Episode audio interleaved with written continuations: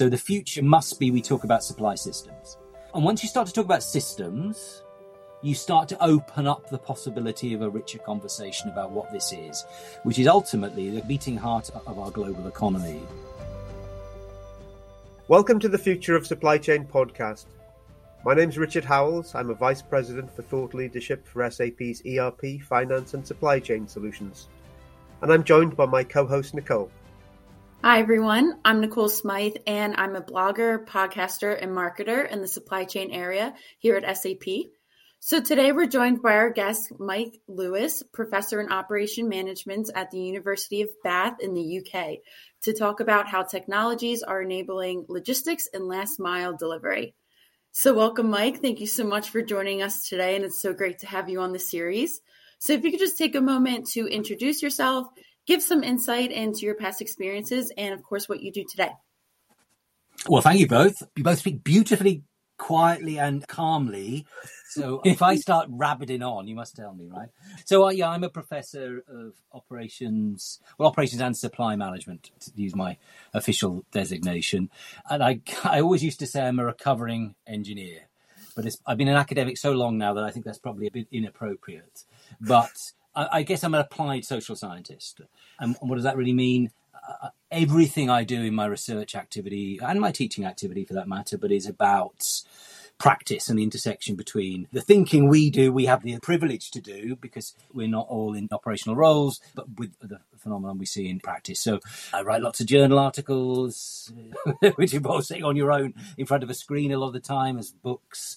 My operations strategy book I write with a esteemed colleague Nigel Slack in the UK is in its seventh issue. You know, so that's the day job stuff that you see the output of, but not the sometimes the sweat that goes into it. But I guess relevant for this conversation as well as teaching operations and supply and technology management of those kind of subjects. I'm got a long history of being interested in classic operations and supply chain stuff. So the, the, work that I did with colleagues on Zara, the Inditex, the fast fashion business, has kind of become the staple for understanding that very responsive, integrated operating and supply model. So lots of stuff on that across the public and the private boundaries and that might become relevant when we start to talk about regulation, perhaps a little bit later.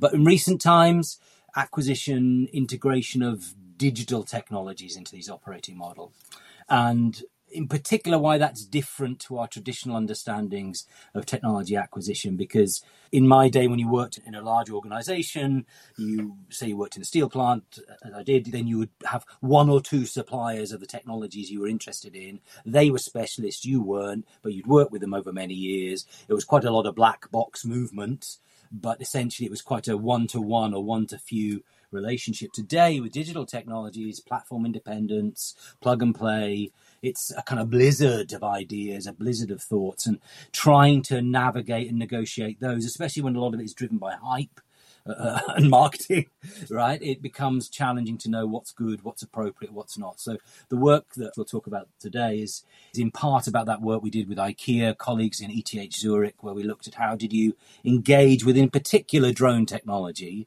but the lessons of digital technology acquisition into operating models, I think, are germane across the park. But yeah, IKEA, how they use drones, not to deliver stuff, but to check their inventory levels in their warehouses. But we'll come back to that, I'm sure. Is that enough? I mean, I feel like I've talked already for ages. We have this phrase, jack of all trades, master of none. Maybe that's very, very UK, I don't know. But I'm jack of quite a few trades, and I hope the master of some. I like that definition. So let, let's start with a general question because I think we'll drill down into some of the technologies to enable supply chains after. You talk to lots of companies and logistics professionals, and what are some of the challenges that they're seeing at the moment? Well, I mean, every company that's selling something will have a piece right on their website today telling you what their top challenges are, and they're, they're aligned very closely with the solutions that those companies are selling very often. But there are clearly patterns in top of mind. But let me try and split my answer that into two ways. I think this is standard top of mind stuff, and that's not to say it's not important, and in fact, you know, profoundly challenging for ops professionals, supply professionals, try and deal with day to day reality of their lives. We are in a post pandemic period. It's undoubtedly true that although by some measures, some of that volatility has disappeared. We're still seeing extraordinary imbalances in inventory around the planet. We're still seeing discounting and over ordering. You know, the bullwhip effect is back in a big way, really. And that spiraling effect that came from factories shutting, factories opening, relocating, the challenge of the post-pandemic world. We still live in that volatile space, and so that that's there. There's no doubt that's that's there. And then we have increased transportation costs and inflation more generally, and that's really interesting because a lot of the people in leadership positions today in our ops spaces maybe haven't lived through the kind of inflationary periods before. So they're struggling for the almost like a first time with some of the challenges you get from that fuel place volatility. I mean, you know, if you're looking for a place where your fuel impact will be, it'll be in your supply chain. Yeah. So, yeah. I mean, then we have other things in Europe. We have a terrible shortage of, of drivers and all, all sorts of things like that. I mean, the FT ran a piece that was really interesting saying that UK food manufacturers, food producers, I should say, are taking ever more space in the UK warehousing market. So that's putting pressure elsewhere as more people try and compete for limited space because of volatility and shortages. So they're storing more, stocking more to try and cope with some of those buffering. So that sort of inflation spiking, that's having a massive impact. And then the tech space, well, people are still really struggling with visibility tracking comms, all that stuff, right? There's tons of tech out there. There's lots of people selling solutions, some of it great, but that end to end challenge, especially when you draw the end to end really quite widely and go right to the consumer or go right back into the sort of early phases, the growing of raw materials or the digging up of stuff, it gets really quite difficult. And, and that you know that's a double whammy because if you don't know what's going on and you're also facing these spiking costs mm. then it becomes a kind of conflicted. But those are the top of mind today. I won't call them tactical because they're profoundly strategic but they're there. I don't think many people would disagree. The more existential questions geopolitics. You know, we've got a world fragmenting into dragon bear, right? I mean, that traditional logic that's dominated the last 20, 25 years of global logistics is starting to be challenged by geopolitics in a way we haven't seen again in the last quarter century. But I would add into that profound, genuinely existential question of climate change. We're still in an experimental mode. We're pouring what 36 billion tons of CO2 a year into the atmosphere. That's quite a chemistry experiment, yeah. And you know, a lot of that comes from moving stuff. Mm-hmm. A lot of that comes from us shifting stuff around the planet. That means we're really facing questions not just about how effective we are in those things, but what the shape of those systems systems, I should say, will look like over the next five to 10 years. And as a micro example of that, empty miles. How long have we been trying in the logistics industry to make sure the trucks move full? Still really hard to do for a lot of the reasons we just elaborated before. But it's a micro example of where there's inefficiency and additional carbon that we don't need to waste just shifting empty air. So those existential challenges are there. We have to respond to them, but they also have micro tactical logistics operating model implications as well. Mm-hmm. Is that enough? I mean, there's lots more. we live in interesting times, is the curse where we are all today. Yes. And unfortunately, it really is. It's almost like a never ending list. But you speak about the geopolitics, the climate change, sustainability efforts that are hard to reach with all the different challenges. But with that, of course, being post pandemic, it's only been heightened because of COVID. Mm. Constant disruptions. People are now used to it. There's the term permacrisis now, where we're just used mm. to the permanent disruptions, like you said. But moving forward, you spoke about a lot of different technologies that can help these challenges or disruptions. So, which technology specifically do you think will alleviate some of that stress and address those challenges moving forward into the future? Well, I mean, if you go by through that list, mm-hmm. greater visibility is still helpful, right? So any of those technologies that open up and allow us to see. Lesson one of my undergraduate class in supply management is if you can't see it, you don't know what's going on. You, that visibility challenge is profound, and lots of the technology that helps us to do that is clearly important, especially when we start talking then about carbon footprints or labor abuses in our supply chains or genuinely procuring the things we think we're procuring rather than getting fake and inappropriate materials. Those technologies are there. I, wouldn't name check individual technologies because I'm not sponsored today by a, a particular tech, even, even though I'm going to talk about drones perhaps in a while. It's always for me about appropriate technology. I, I like to be technology agnostic. I think our default position should be do we need it at all? What are we doing that really needs an additional piece of resource? Because, you know, every time you add a technology into the mix, you do add something to the complexity of what you're trying to achieve as a manager, as a leader in an organization. As a system, you become more complex. So there's there's real issues of complexification, if that's a word, or I just made it up, I don't know.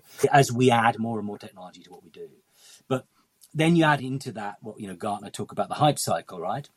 Well, everyone's chat gpt at the moment if you're not talking about chat gpt then you're probably not talking enough about chat gpt i saw somebody tweeting on the weekend and is, that going to transform logistics and supply chain it's certainly going to affect, I would imagine, contracting and contracting adherence and standard terms and conditions. I could see how that would work. So, uh, are we going to see those technologies? How will they shape through our systems? They may be ubiquitous, but sometimes these ubiquitous technologies take quite a while to find their own particular applications. Mm-hmm. But then let's think about those other things I was talking about. If we move into a two to three degree warming world, which I, you know, brutally I can't see how we avoid that. That means we'll have new patterns of weather, volatile delivery. We talk about tech and we think of it always as the machines in our hands, but you know, the road is a technology, yeah? the bridge is a technology, the airport is a technology, and those infrastructures are going to come under stress like never before. And our logistics systems are just anchored into them. So what if your road is flooded? What do you do then? If it's the only bridge across the river, it doesn't matter that you've got a digital app telling you the road's blocked. You still can't cross the river. So if it's on fire, I mean, those amazing images from California in the last few years of people driving, as you say, permacrisis, we get used to it. I'll just ignore the flames on either side of the road as I drive my truck down to downtown LA. I mean, these are extraordinary images. So, power, we're putting power and computing into more and more things. Well, as we have intermittency potentially in our power supplies, we can't build enough batteries to give us all of that uh, reliability. Those systems are quite hard to reboot. You know what it's like when you switch a computer system off, how long it takes to come back up. Well, add that to the grid and then a complex supply logistics system around it.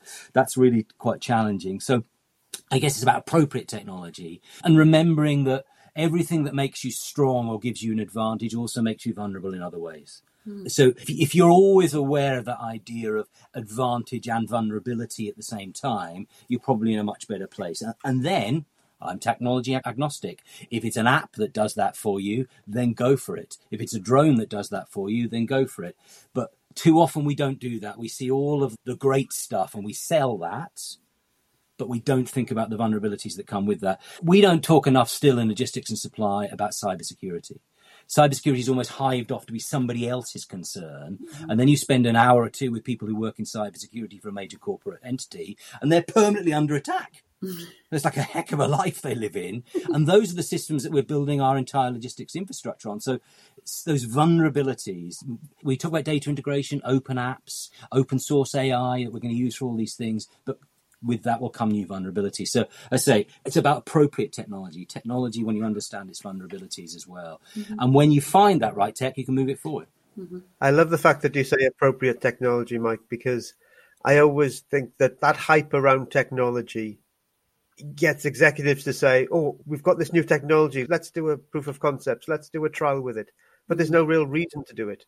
You've got to start with a business problem and then back into the solution back into the technologies that can, and it's not usually not one technology, it's a combination of things that can help solve a specific solution.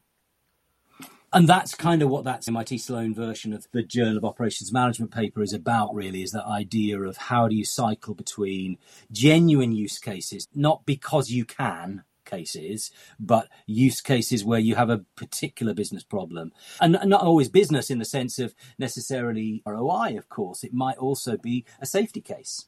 I mean, a lot of the applications that I'm seeing for drones, it's often a safety. Do you want people working at that height? Do you want them working outdoors around a flaring chimney? You know, these are really powerful uses of this technology because you keep people safe.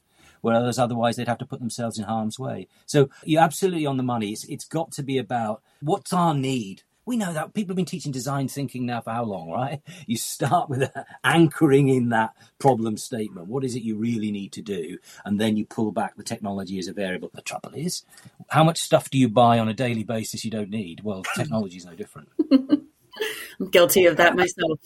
I'm embarrassed to answer that question. You're good at marketing. That, that you take that as a compliment, but it also introduces dysfunction as well as the sales figures. Well, there comes the point too where it's innovation just for innovation's sake. If there's no real purpose behind it, then there's no real problem to solve. The purpose of innovation is to solve the problem at the end of the day. So, yeah, I've no problem with people. Set, if that's your business, good on you, sell it. But I don't think as a scholar, mm. oh, that's a bit grand, isn't it? as somebody who's paid to research and teach, that actually my job is not to say oh, isn't that amazing? You've got blockchain. Let me help you with that. Because it's about saying, okay, objectively, what's the benefit case here? And I think that's our job, right? That's our job to help our students, to help our exec clients, to help the wider scholarly community to approach these things with a critical eye. Let's take an example then. We talk about real life examples, and you mentioned a little earlier around logistics disruptions, roads being flooded. There was an example last year of a bridge over the Mississippi uh, having cracks in it and had to close down for a few weeks. That not only stopped the traffic across that bridge, it stopped the traffic under the bridge. And the Mississippi River is a major channel for moving grains to ports, for example. Mm-hmm. And I don't think drones going to be the answer for moving grain, by the way. But but no, no, but you have that in mainland Europe as well, right? Yeah, the low water levels on the Rhine last year. I mean, all of these are real examples of disrupting our logistics processes and many companies, or some companies, are seeing the opportunity to leverage drone technology to use the air more than the road or the rails or the rivers. Certain deliveries and other certain use cases within facilities, such as, as you were talking about, doing inventory checks or inspections of areas that are really difficult to access from a maintenance perspective. And we're seeing drones of all sorts. So, what are some of the use cases that you're seeing for the use of drones to solve some of these real world problems? Yeah, I mean, that's a really good question. And yes, you're absolutely right. I mean, at one level, we have this image because it's become a kind of toy almost, doesn't it? Right? You can buy a toy drone now. That we think of the quadcopter as a sort of default image of the drone, right? but that's not really where many of the most commercial uses are. They're the classic wing based engine at the front or the back, using the advantage of aerodynamics. It's also a lot quieter because you only have potentially one propeller rather than four. And noise is a re- real issue with the quadcopter in particular. So there are lots of use cases. You're right, not yet in the large scale heavy lifting the dominant use case for global drones today is people attaching things, cameras or bombs to them and flying them onto a battlefield, right? So we have to be conscious. That's kind of depressing, but also quite exciting in funny way because it does show that when pushed into a kind of need case, the people have found use for these technologies. And I, I can't but see that that will spill into hopefully less depressing application spaces as well. But you see lots of use cases at the moment. But just to, before I embark on some examples. What you said before is right. It's about business case and use case kind of dancing together. Just because you can doesn't mean you should. Just because it might work doesn't mean it will work. Mm. And all of that then needs to be potentially scaled to get some meaningful return on your investment if you're a for profit organization. So I think that has to be there as a first statement. But where I'm seeing the really viable use cases at the moment are places where regular aircraft can't fly because of weather conditions or economics, geography. I mean, it's, not surprised to me that Zipline began their experimental work in Africa, Rwanda, sub-Saharan Africa, delivering medical supplies. So where you didn't have an alternative infrastructure, so you start with something that's potentially replacing closing a gap that would be not there before. And although there are the firms, you've got Manna operating in Ireland, who've just taken a big chunk of money from the Coca Cola Investment Fund, the venture fund. They've been flying food products, so basically really low value stuff, right, into domestic settings around Dublin. And I think are planning to move into the US as well. And then you've got Fly Flytrex, I think that's right. They started off piloting in Reykjavik I mean, Iceland sees itself as a kind of home of innovation, of course, so that's partly why they got the mm. permission to fly. We need to talk more about permissions. They now fly out of Durham and Fayetteville in North Carolina, and these are basically using slightly bigger quadcopters. They fly over, they try go reasonably high, so the noise isn't too bad. I still think if I had 10 or 11 of those on the street, lowering the rope, I might start to get a little bit antsy about it. But every now and again, they lower it down. I'm not sure about Flytrex, but I think Manna leave the rope behind. They don't bring it back up because it, it's biodegradable. They're not coming a long way. They're not doing heavy lifting. And this is the really kind of interesting thing. They're also operating under pilot regulatory environments. So I'm not 100% sure you don't have to be in line of sight in the US still. So even though the drones can fly autonomously uh, beyond visible line of sight, BVLOS, I think that's that way around, I'm not sure the American examples currently do. Some of the ones in the UK, where they're flying, say, to the Isles of Scilly or up into Scotland, they are flying autonomously beyond line of sight. They have special permission to do that because clearly there is security and national security implications of things flying around the place as well. But yeah, so you've got that, some of that small dropping stuff even then, though, back to our point about use case, where are they going? They're flying into those kind of exurb type areas, which are quite spread out. So you can DHL, FedEx, the others. So they found themselves a nice little space where they can economically compete with the other delivery agents. So they've done a bit of that, right? Finding the use case. But then if you've got lots of these things flying, I just wouldn't want it over my house yeah. So uh, there are maybe limitations to that. I do wonder if there's a proof of concept thing going on. They think there are other aspects. What about examples, Mike, within a warehouse or within a facility? Well, I mean, that ironically is where we found a really good use case. So drone delivery hasn't really taken off. And that in part that's because of tech, usability, user acceptance, and that regulatory thing. But yeah, amazingly, we set off with this amazing PhD student at ETH Zurich, looking at where we were using drones. People were using drones inside buildings, mm-hmm. inside manufacturing, and lots of different use cases, many which fell by the wayside. But we found this example with IKEA, who were doing inventory stock checking. Right. Now, you wouldn't think about it, but then as you start to unpack that with your logic, is it a meaningful use case? This is often at height, it's often done at night. There are labor restrictions on work, there's labor restrictions on safety, and it's a thing that needs to be done continuously because stock checking isn't easy. Mm-hmm. And if you're a firm like IKEA with lots and lots of stock in lots of locations, and it's big, so it's not like you know, the, warehouses are very tall because it's yes. very big stuff. Yeah. Then suddenly having these drones that take themselves off on a regular basis, fly around the warehouse, do some scanning, do some visual observation, come back and report. That's a really attractive use case. And I think 2021 they first started piloting in Switzerland. And they're now doing it in 16 locations. In fact, last week they ran a big promo piece into their social media channels saying they painted them blue and yellow now, so they're IKEA colours. No inhuman intervention. They fly at night, check locations of pallets, an update. That's a high cost location, local restrictions. Absolutely brilliant. So that's a good example, right, of the use case yeah. at play. I mean, it's a bit more than that that they mm. also are very clever in the way they adopt technology, and that was probably what we were more interested in. But it's that clarity of the use case that you can scale to a business case. Anyone who's selling you some sci-fi fantasy, you, you know, you need to come to them with that lens and say, how's that going to help us with the problem and then how am i going to scale that to a meaningful business case and iterating back and forth between those otherwise you end up just being a showcase for you know, failed silly experiments and it's at one site and not at 16 sites because they haven't been able to roll it out anywhere else after the fact. The other example that I've seen, and my first job out of school was at an oil refinery, and there were people climbing up stacks and checking equipment and whatever. And I would imagine that drones with cameras would be a great tool to do inspections in difficult places to get to and yeah. difficult equipment to get to. One thousand percent, and most of the oil majors are doing. If they're not doing actively, they are piloting emission stack testing, flare testing, because exactly you say. Otherwise, someone's got to go up there, and potentially it means you might have to shut something down. Yeah. But yeah, anywhere there's a safety case, it's a very strong use for drones. Archaeologists trying to discover stuff as well. They would never have had access to vertical flight before. Now they can fly a flight over put an infrared camera on and suddenly discover some of the UK has got too much archaeology, but yeah. even so, you're finding it like you never found it before. Mm-hmm. It's incredible. You talked a little bit earlier around sustainability, and sometimes using a drone is economically cheaper, which means it reduces mm. the financial cost.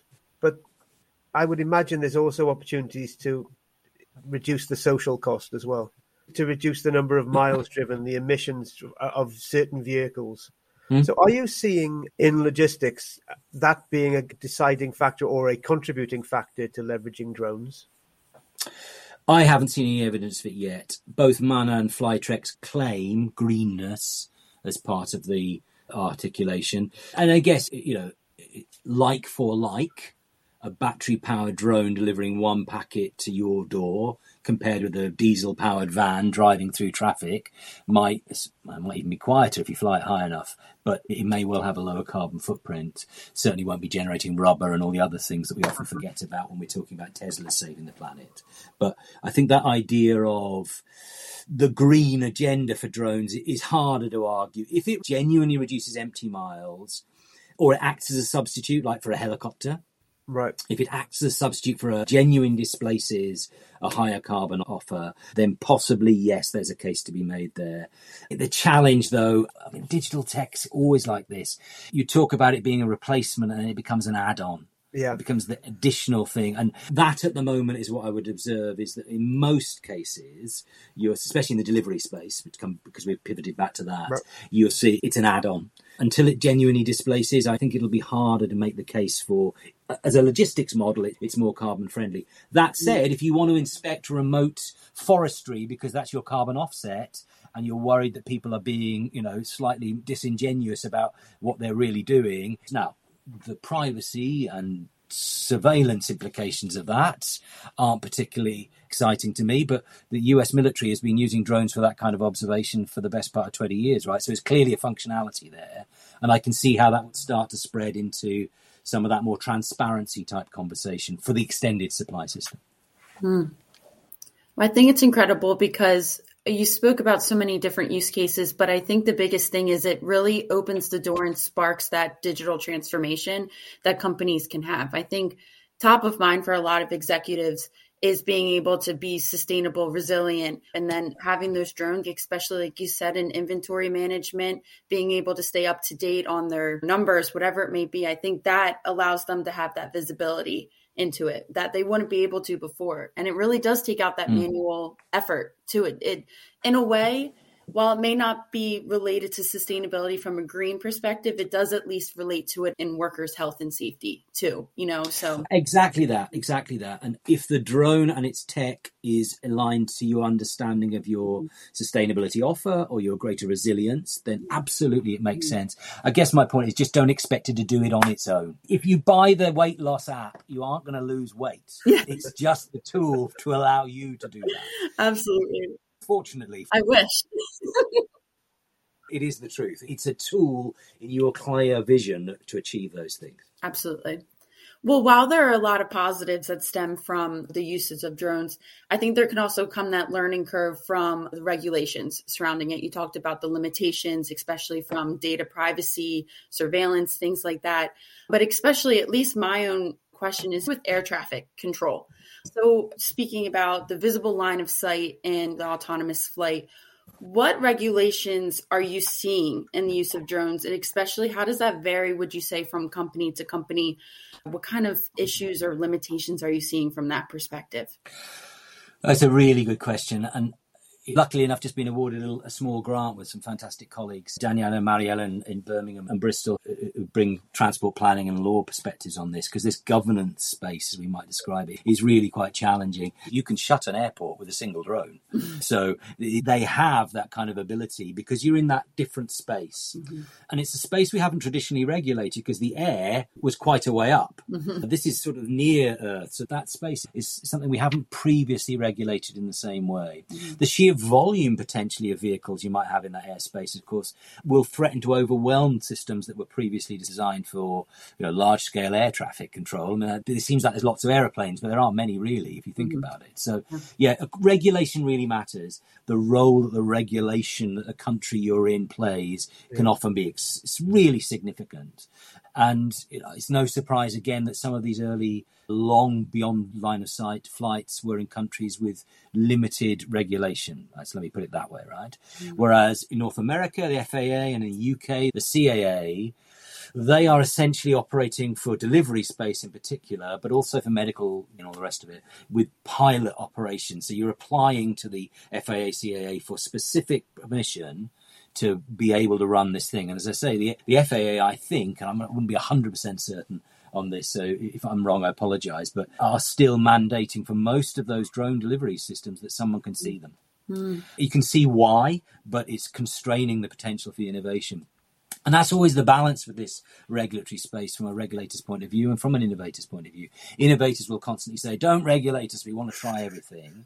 But of course, if you do overregulate, you will kill innovation. Why would an investor invest yep. in me if I can't ever fly the thing? Mm-hmm. But on the other hand, there's some challenges that I don't think we can just brush away the first time somebody gets injured or killed by a drone that's doing something it shouldn't have done autonomously, you can imagine the reaction. And I think innovators do appreciate that, that they could reach a point of real near maturity and an inappropriate experiment could kill their industry or certainly push it back five to 10 years very, very easily. So I think it's a dance between regulation and innovation. And if you see them as separate things to be criticized, then you have enormous problems. The challenge for both the CAA and the FAA in the UK is there aren't enough people working in those organizations, ironically. So they're not responsive enough, perhaps, to the rate of innovation that we see in the industry. And that's potentially problematic again. For me, you've got to get it right, but it's use case again.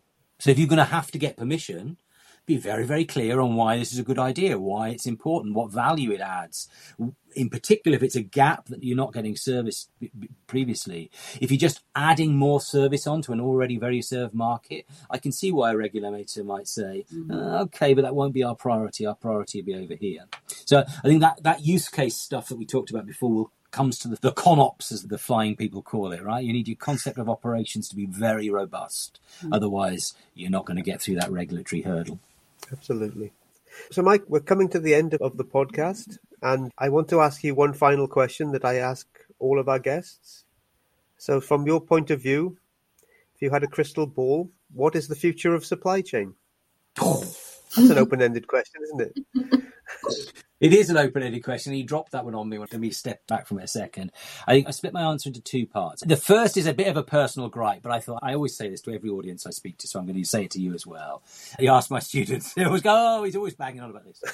I hate the phrase supply chain. Okay. It, it, came out of a particular article in the 80s. I understand why it was there at the time, but it does not describe anything like the complex systems we're talking about. And in fact, in a way, it reduces our understanding of what these things are, I think. They're often heavily, we just talked about it, heavily regulated. Where's that in the chain? And if we take the drone example, we talk about how we're going to measure the impact of things like carbon or labor abuses in the chain or geopolitical content in the chain. They're becoming more regulated rather than mm-hmm. less. So I, I, think that idea of the chain has reached its limit. So the future must be we talk about supply systems. And once you start to talk about systems, you start to open up the possibility of a richer conversation about what this is, which is ultimately the beating heart of our global economy. That opens a path to my response to your what is the future part of that question, I guess. They will have to be more systemic. We want more visibility. Why? So that we can control them.